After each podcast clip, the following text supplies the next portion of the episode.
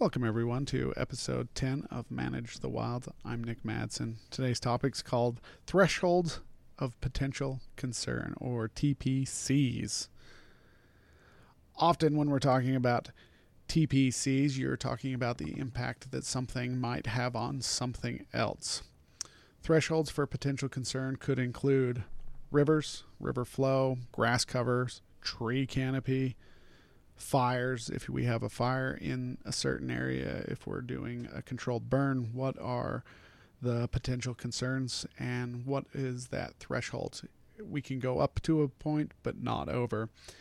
And I never fully understood this topic until I got into my wildlife career and realized that one of the species that the Utah Division of Wildlife managed had reached its threshold for potential concerns, and that was turkeys. Now, these wildlife often their interactions are viewed as a wonderful situation, but when you're in an agricultural area, not everybody views those situations as wonderful or positive or hallmark worthy. Ranchers will reach their potential with maybe one animal coming into a haystack. I've seen ranchers tolerate up to a hundred animals in haystacks and think that they are just fine, and other individuals could be neighbors, could have five animals coming into their haystacks, and they cannot tolerate that. And I ran into this in uh, suburban areas with turkeys. Turkeys have no problem coming into an area and just absolutely taking over and going about their turkey way, whatever that might be. Turkeys often will roost in in barns or in trees above houses and they will defecate and they will cause a problem when they come in groups. So one area that I worked in, I was in charge of turkey removal and we had people who normally don't tolerate guns or tolerate um, any type of animal harvest were openly advocating for us to come in and shoot them all because there had been so many turkeys and they had caused such a problem. So these are one of the factors that when you are dealing with wildlife and wildlife management is you have to look at the potential concerns. So if we tried to understand um, what the threshold would be. How many turkeys were we allowed to have in this area? And before the problem got out of hand, I think people would have said, oh, yeah, 10 turkeys is fine, 25 is fine, 100 is fine. But we got up to over 400 moving about these small towns and they would go in the trees and they would defecate all over. People were tracking it into their home and they were upset about it.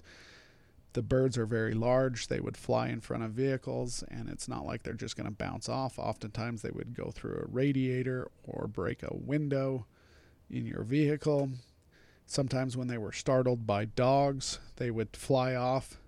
And oftentimes, if you had a large window in your house, there was potential for those turkeys to fly through the windows. And then the turkeys also become aggressive when they're fighting for limited resources in wintertime. People would be going walk on walks with their animals or friends or just by themselves, and they would oftentimes be chased by turkeys.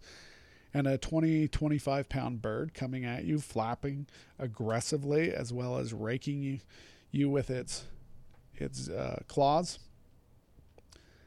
it makes for an intimidating situation. And so each situation is never the same because you could go into a township that was next to the one you were fighting turkeys and they could be completely chill and have no issues.